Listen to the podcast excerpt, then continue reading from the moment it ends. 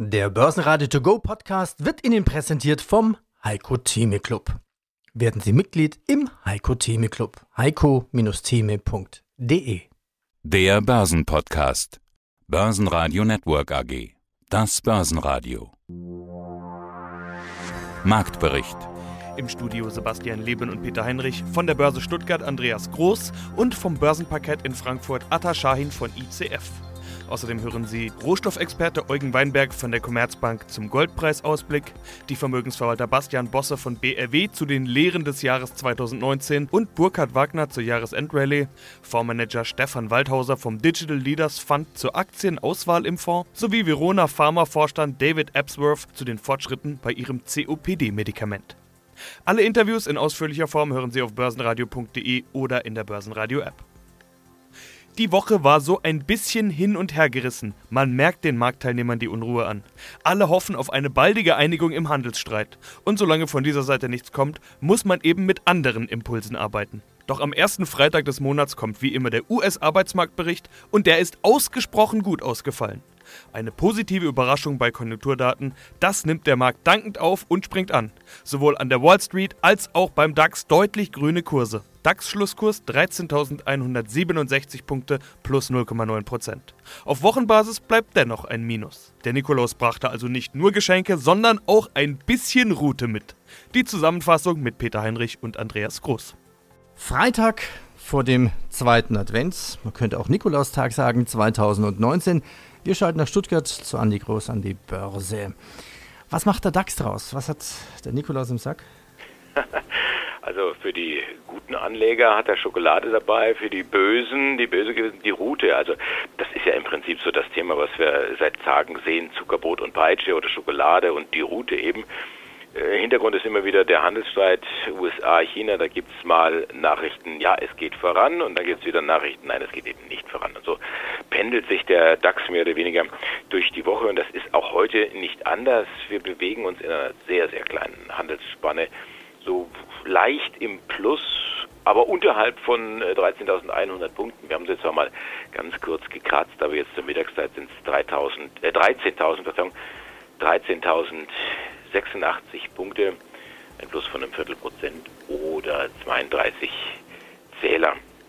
Ja, äh, Zuversicht mag vielleicht angebracht sein angesichts dieses Handelsstreits, Euphorie aber nicht, aufgrund der jüngsten Ansagen, denn am 15. Dezember schon könnten neue Strafzölle in Kraft treten. Also das ist äh, nach wie vor dieser Eiertanz.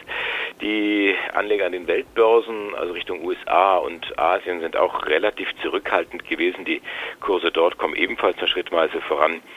Wichtiger Termin heute noch Arbeitsmarktberichte Amerikaner und das Verbrauchervertrauen Uni Michigan. Und außerdem stimmen sich die OPEC-Länder über geringere Ölproduktion ab. Sie wollen ja den Ölpreis entsprechend stützen, aber na, da stützt sich im Prinzip noch gar nichts. Ölpreise bewegen sich so gut wie nicht. Wichtig auch heute, möglicherweise im Laufe des Tages Informationen zu Osram, ob jetzt hier AMS die Übernahme geglückt ist. Die Frist ist ja Mitternacht abgelaufen. Mein Name ist Adrian Schein, ich bin hier zuständig für die derivativen Produkte an der Börse Frankfurt. Atta, wie war denn die Börsenwoche für euch als Parketthändler? Der DAX tauchte mal unter der 13.000er Marke ab. Gab es denn irgendwelche bewegenden Argumente? Ehrlich gesagt eher weniger. In der Woche haben wir jetzt eine Range gesehen von sagen wir etwa 300 Punkte, 13.000 bis 13.300. Wir waren mal ganz kurz aufgeregt, als wir doch kurz unter die 13.000 gerutscht sind. Da, da, kann ja dann immer noch was passieren. Das ist ja die Magie der runden Zahlen. Aber der DAX hat sich wieder berappelt und ich muss ehrlich sagen, obwohl wir so wenig Volatilität haben, haben wir hier äh, gute Umsätze. Die Kunden, die Anleger, die, die passen sich einfach den Märkten an nehmen Gewinne schneller mit und wenn hier schnell gehandelt wird und viel gehandelt wird, das gefällt uns natürlich. Also äh, kann man noch nicht sagen, dass sich der Markt schon auf Weihnachten vorbereitet? Momentan noch nicht. Wir sind ja auf der Suche nach den Trends vom Parkett. Was gab es denn für Trends bei den Zertifikaten, zum Beispiel mit DAX-Scheinen? Ja, da haben wir natürlich immer einiges. Der DAX wird natürlich immer getradet, ist immer die Nummer 1 und die Nummer 2 der top gehandelten äh, Basiswerte. Hier habe ich einen Turbo Put 13.360 ist da die Knockout-Schwelle. Die haben wir nicht erreicht. Die äh, Kunden sind, äh, die Anleger sind gerne short gegangen. diese Woche und haben das, wenn ich mir hier das Chartbild anschaue, haben sie es richtig gemacht. Du hast mir eine Liste geschickt mit den sogenannten Most Actives. Also, was ist das zum Beispiel für ein Schein mit Scout 24? Ja, das ist äh, vom Basiswert her etwas ungewöhnlicher. Der wird ausschließlich gekauft. Das wird wohl eher, das geht so eher in Richtung Empfehlung. Da gibt es auch äh, einige Analystenmeinungen. Die Gewinnschätzungen werden für 2020 und 2021 angehoben und da steigen die Anleger gerne ein. Ist natürlich ein Produkt, was nicht immer gleich gekauft und verkauft wird. Es muss schon ein bisschen gehalten werden und das machen die Anleger und setzen auf einen weiter steigenden Kurs. Was gab es denn für Scheine aus der Ecke der Kryptowährungen? Natürlich haben wir hier unser Bitcoin-Zertifikat, unser allseits beliebtes Bitcoin-Zertifikat äh, von der Bank von Trobel. Bitcoin war jetzt ein bisschen schwächer, hat jetzt wieder so ein bisschen seine Range gefunden und, und, und oszilliert so ein bisschen um die 7300. Bei den Kryptowährungen ist es ja oft so, dass es eine vehemente Bewegung gibt und dann tut sich vielleicht auch mal wochenlang nichts.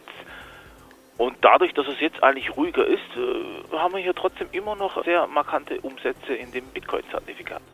Mein Name ist Burkhard Wagner, ich bin Vorstandssprecher der Partners Vermögensmanagement AG in München. Nikolaustag ist heute, Herr Wagner. Packt er uns denn auch was Schönes in den Stiefel? Also wenn ich mir die heutigen DAX-Kurse anschaue, dann würde ich das eher mal unter, naja, verbuchen. So viel passiert da gerade nicht. Jahresendrallye sieht doch anders aus, oder? Naja, Jahresendrallye ist ja, glaube ich, auch erwiesen, dass in den letzten 30 Jahren, glaube ich, nur, ich glaube, sechs oder sieben Mal es zu einer sogenannten Jahresendrallye kam. Ich meine, der jeweilige oder der Nikolaus, der sich heute hinstellt und seine Stiefel schön füllt und die Kinder besucht, der blickt ja auch auf elf Monate schöne Börse eigentlich zurück. Das heißt also, wenn der Markt jetzt so die nächsten paar Wochen die Situation nutzt, um nach diesem Dauerlauf mal ein bisschen sich auszuruhen, weil er ist auch nicht mehr der Jüngste sozusagen, dann ist das, glaube ich, nur legitim und auch berechtigt. Also die Geschenke gab es eher das Jahr über. Im Sommer sind die Kurse ja auch nochmal richtig runtergegangen. Geopolitik, Handelskrieg, Brexit, Rezessionsangst und so weiter. Sie hatten damals von Sonderangeboten gesprochen. Und wer im August gekauft hat, der hat wahrscheinlich auch ein schönes Plus zu verbuchen. Wie zufrieden sind Sie mit dem Jahr? Sehen Sie mal, das ist ja ganz witzig, dass Sie sich nicht mehr merken, was ich von mir gebe. Aber ja, ist richtig. Also wir haben natürlich die Schwächephase Mitte des Jahres haben wir zu Nachkäufen genutzt. Nicht, weil wir es besser wissen wie andere, sondern weil wir generell, wie gesagt, langfristige Investoren sind und im Prinzip jetzt vielleicht noch nicht mal in der Kürze der Zeit dieser paar Monate das vorweg gesehen haben, dass es besser laufen wird aber im Prinzip eher auf längere Zeit und da waren die Rahmendaten nach wie vor sehr positiv. Auch heute noch sind sie positiv, wenngleich nicht auszuschließen ist, dass es wie gesagt mal zu Korrekturen kommt. Ihre Frage ganz klar will ich beantworten. Wir sind mit diesem Anlagejahr sehr zufrieden. Es war kein leichtes, bisschen kompliziertes Jahr, aber ich denke mal, der größte Fehler war es gewesen, in diesem Jahr zu lange zu liquide zu sein und dann vielleicht sich zu sehr Gedanken zu machen, was potenziell für Gefahren drohen. Die gibt es natürlich nach wie vor noch und kurioserweise sind genau diese Gefahren eigentlich nach wie vor in keinster Art und Weise endgültig geklärt. Im Gegenteil. Was interessant ist, haben Sie gerade gesagt, nämlich auch jetzt noch sind die Rahmendaten gut. Damals hatten Sie von Qualitätsaktien gesprochen bei diesen Sonderangeboten. Was haben Sie denn damals gekauft und noch viel weiter? Was kaufen Sie denn jetzt noch, wenn Sie sagen, die Rahmendaten sind immer noch gut? Ja gut, das muss man natürlich selektiv im Prinzip sehen. Also ich erinnere mich zum Beispiel an die Siemens. Das war aus unserer Sicht eigentlich nicht nachvollziehbar, dass der Kurs doch um einiges zurückgekommen ist. Hat zwar überrascht dann, als dann dieses vierte Quartal, die haben ja 30.09. Geschäftsjahresende, doch recht überraschend positiv waren, aber im Prinzip mit einer Dividendenerhöhung und wenn Sie jetzt sehen, Sie haben knapp 4 Euro Dividende bei einem Kurs von 116 bei an und für sich der Chance und das wird dann die, das große Fragezeichen sein, im nächsten Jahr wieder eventuell anziehende, zusätzlich anziehende Gewinne zu verzeichnen ist es nach wie vor eigentlich jetzt noch keine schlechte Dividendenrendite und mit dem Fragezeichen, dass halt die Gewinne auch wirklich etwas mehr an Dynamik zulegen werden, ist es nach wie vor natürlich eine gute Möglichkeit. Aber es ist alles natürlich geprägt sehr intensiv vor dem Hintergrund auch, dass natürlich viel Kapital zur Verfügung steht und die Alternativen nicht sehr, nicht sehr füllig und sehr zahlreich letztendlich vorhanden sind. Wie viel Rot gibt es denn in der Bilanz von Wacker Chemie? So genau weiß man das noch nicht, aber man hat zumindest eine Größenordnung. Es werden wohl so etwa 750 Millionen Euro sein. Das ist nämlich genau der Betrag, den Wacker Chemie abschreiben muss auf den Wert einer Anlage zur Herstellung von Polysilizium. Es ist also weltweit eine Flaute im Solarmarkt. Das merkt man eins zu eins in der Bilanz von Wacker Chemie. Gerade die Chinesen überschwemmen hier den Markt mit Polysilizium und das zu Dumpingpreisen. So heißt es aus der Quelle Wacker Chemie. Und letztendlich wird es dann Wacker Chemie auch in die roten Zahlen drücken, diese Abschreibung, voraussichtlich auch so in etwa der Höhe dieser Abschreibung und bislang hat das Unternehmen mit leicht positivem Jahresergebnis gerechnet. Man könnte also hier von einer Gewinnwarnung sprechen, die aber der Markt relativ gelassen aufnimmt. Wacker Chemie klettern sogar 0,6 Prozent plus 62,58 Euro. Eugen Weinberg, Leiter Rohstoffanalyse, Commerzbank. Herr Weinberg, das Goldjahr 2019 war so gut wie lange nicht. Aber die Unsicherheiten waren ja auch so hoch wie lange nicht. Was wir da nicht alles nennen können. Handelskrieg und generell ein Trump mit allem drum und dran. Das Dauerthema mit Brexit und immer neuen Überraschungen. Unruhen im Nahen Osten. Sie als Rohstoffexperte kennen sich da ja ohnehin aus. Stichwort Öl. Und dann natürlich die große Rezessionsangst. Sinkende Wachstumsraten oder noch schlimmer negative Daten.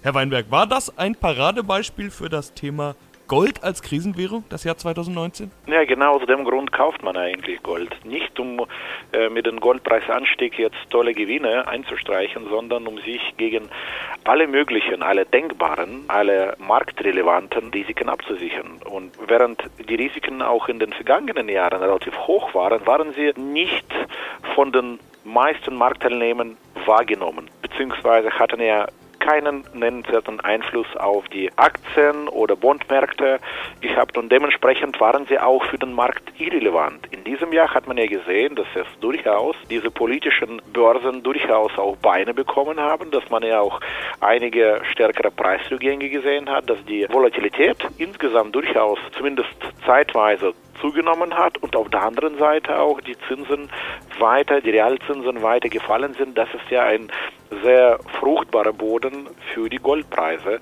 und deswegen sind sie gestiegen und sollten leider, muss man ja an dieser Stelle sagen, auch in den kommenden Jahren weiter steigen. Schauen wir aufs Ölgeschäft. Der größte Börsengang aller Zeiten, stimmt das wirklich? Ja, ich meine, er, ist ja noch nicht durch, aber das sieht wirklich so aus. Wir haben uns die Zahlen mal angeschaut. Also es geht ja um Saudi Aramco, das saudische Ölunternehmen. Das hat jetzt den Ausgabepreis für die Aktien festgelegt. Und wie gesagt, das sieht nach dem größten Börsengang aller Zeiten aus. Die Aktien kommen zu 32 Rial, das sind etwa 8,50 Dollar. Und damit ist dann Aramco, wenn man das komplett hochrechnet, 1,7 Billionen Dollar wert. Das ist zwar nicht ganz so viel, wie Kronprinz Mohammed bin Salman eigentlich haben wollte. Der hatte hier 2 Billionen anvisiert. Jetzt verkauft man das ganze Ding ja nicht komplett, sondern wirklich nur einen Bruchteil. 1,5 Prozent der Aktien werden zum Kauf angeboten. Aber bei diesen Umfängen ist man mit 25,6 Milliarden Dollar dabei, was hier in die Kassen nicht gespült werden soll, sondern, weil wir über Öl sprechen, eben gepumpt werden soll. Und das wäre dann tatsächlich der größte Börsengang aller Zeiten. Wir haben mal geschaut, Alibaba, 25 Milliarden haben die damals eingenommen. Ähm, ist aber schon ein paar Tage her. Wenn man jetzt so die Preisentwicklung weiterrechnen würde, dann wären es, glaube ich, so etwa 27 und dann wäre es doch wieder nicht der größte. Dann wäre Saudi Aramco doch ein bisschen hinterher. Aber äh, wann der Börsengang ist, weiß man so genau nicht. Möglicherweise noch im Dezember, möglicherweise dann also in der kommenden Woche. Bastian Bosse von der BRW Finanz AG. Herr Bosse, Sie haben heute eine Rundmail versendet mit einem kleinen Rückblick auf das Jahr. Ein kleiner Rückblick ist immer eine schöne Story, aber davon hat der Hörer nichts, sage ich immer. Es sei denn natürlich, man kann daraus Rückschlüsse auf die Zukunft ziehen. Aber genau so ein Jahr war, glaube ich, 2019, also ein Jahr der Rückschlüsse. Sie erinnern zum Beispiel an die Situation vor genau einem Jahr. Ein wahnsinniger Kursverfall, eigentlich überall. Ganz viele wurden auf dem falschen Fuß erwischt.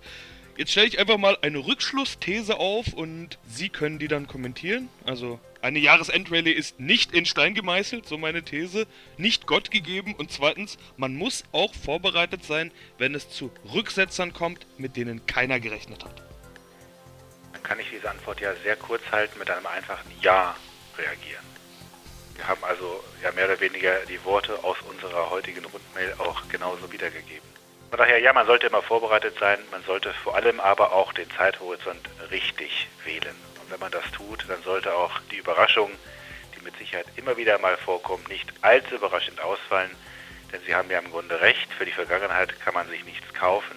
Aber es ist das einzige oder die einzig wirklich valide Möglichkeit, die wir haben, um ein wenig auch den Blick in die Zukunft zu wagen. Denn wenn man lange genug zurückgeht, hat sich irgendwie alles schon mal in ähnlicher Art und Weise auch ereignet. Wenn man dann damit einigermaßen umzugehen weiß, ein bisschen Demut an den Tag legt, nicht sagt, ich brauche das Geld morgen wieder, übermorgen reicht es mir auch, dann ist die Überraschung vielleicht doch keine solche und dann kann man auch dann gut auf ein solches Jahr wie 2019 zurückblicken. Da versteht mal wieder einer die Börse. Hm, Karl Zeiss, Jahreszahlen, also wirklich gute Jahreszahlen. Und was macht die Börse draus? Ja, Daumen runter, Aktien werden verkauft, aber Händler haben ja gesagt, ja, kein Ding, das sind äh, Gewinnmitnahmen. Es sind ja im Grunde genommen auch die endgültigen Zahlen, äh, die man jetzt hier zum Anlass genommen hat. Sie sind ja vorher schon bekannt gegeben und es läuft gut, gar keine Frage. Der Medizintechnikkonzern KCS Meditech gibt nämlich bekannt, dass gerade die Geschäfte mit der Augenheilkunde und Mikrochirurgie so richtig gut laufen. Besonders gut das Geschäft mit Lasersystem zur Korrektur der Sehschärfe. Also man kann also sagen, Carl Zeiss Meditech lasert sich hier zu besonders guten Zahlen. Wir schauen sie uns mal ganz kurz an. Abschließend 14% plus beim Umsatz, operatives Ergebnis plus rund ein Drittel. Aber wie gesagt, die Eckdaten sind schon bekannt gewesen. Anleger nehmen Gewinne mit. Ende November hat die Aktie einen Rekordhoch erreicht. Das war bei 112,70 Euro. Heute sind wir eine Etage tiefer bei 101,30 Euro zur Mittagszeit. Das ist ein Minus von 8%. Ja, hallo, mein Name ist Stefan Waldhauser von The Digital Leaders Fund. Ja, DLF, das ist nicht der Deutschlandfunk, nein, das steht eben für Digital Leaders Fund. Wer digital die Nase vorn hat, der kommt in den Fonds. Ja, was haben Sie denn seit Auflage an Performance und bisher Jahr 2019 erreicht? Mitte März letzten Jahres 2018 gestartet und haben jetzt Ende des Jahres 2019 so ungefähr 30 Prozent Performance insgesamt erreicht. Das ist auch äh, fast die Performance in diesem Jahr, weil im Jahr 2018, als wir ja im letzten Quartal 2018 die große Korrektur hatten, hatten wir eine minimale positive Performance von 2-3 Prozent. Das war sehr, sehr gut im Vergleich damals und in diesem Jahr eben mehr als 25 Prozent. Und damit kann man wunderbar leben. Was ist denn Ihre Fondsstrategie? Also was muss erreicht sein, damit ein Wert in den Fonds aufgenommen wird?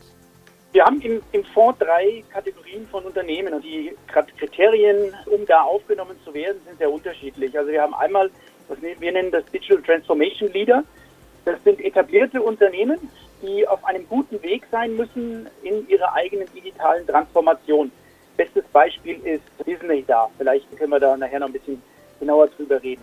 Also etablierte klassische Unternehmen können durchaus Value-Aktien sein, die aber eine Transformationsstory haben in die digitale Welt hinein. Die zweite Kategorie sind Digital Business Leader. Das sind digitale Plattformen, meist noch relativ junge Unternehmen, so sehr, sehr gerne ein paar Jahre nach dem IPO, ein paar Milliarden von der Marktkapitalisierung. Und dann gucken wir uns die an, wer von diesen Unternehmen, die oftmals sehr, sehr teuer sind, sind denn zu einem vernünftigen Preis bewertet. Das heißt, der Preis, an dem die Unternehmen an der Börse gehandelt wird, ist unter dem, zu dem wir der Meinung sind, dass das Unternehmen in einigen Jahren entweder verkauft werden könnte oder wo sich der Wert an der Börse, äh, außerhalb der Börse hin entwickelt. Also klassisches Value Investing, allerdings mit anderen Spielregeln, weil mit den klassischen Kennzahlen des Value Investings können wir leider bei diesen Unternehmen nichts anfangen. Mein Name ist David Ebsworth. Ich bin der Präsident des äh, Boards von der Verona Pharma in England.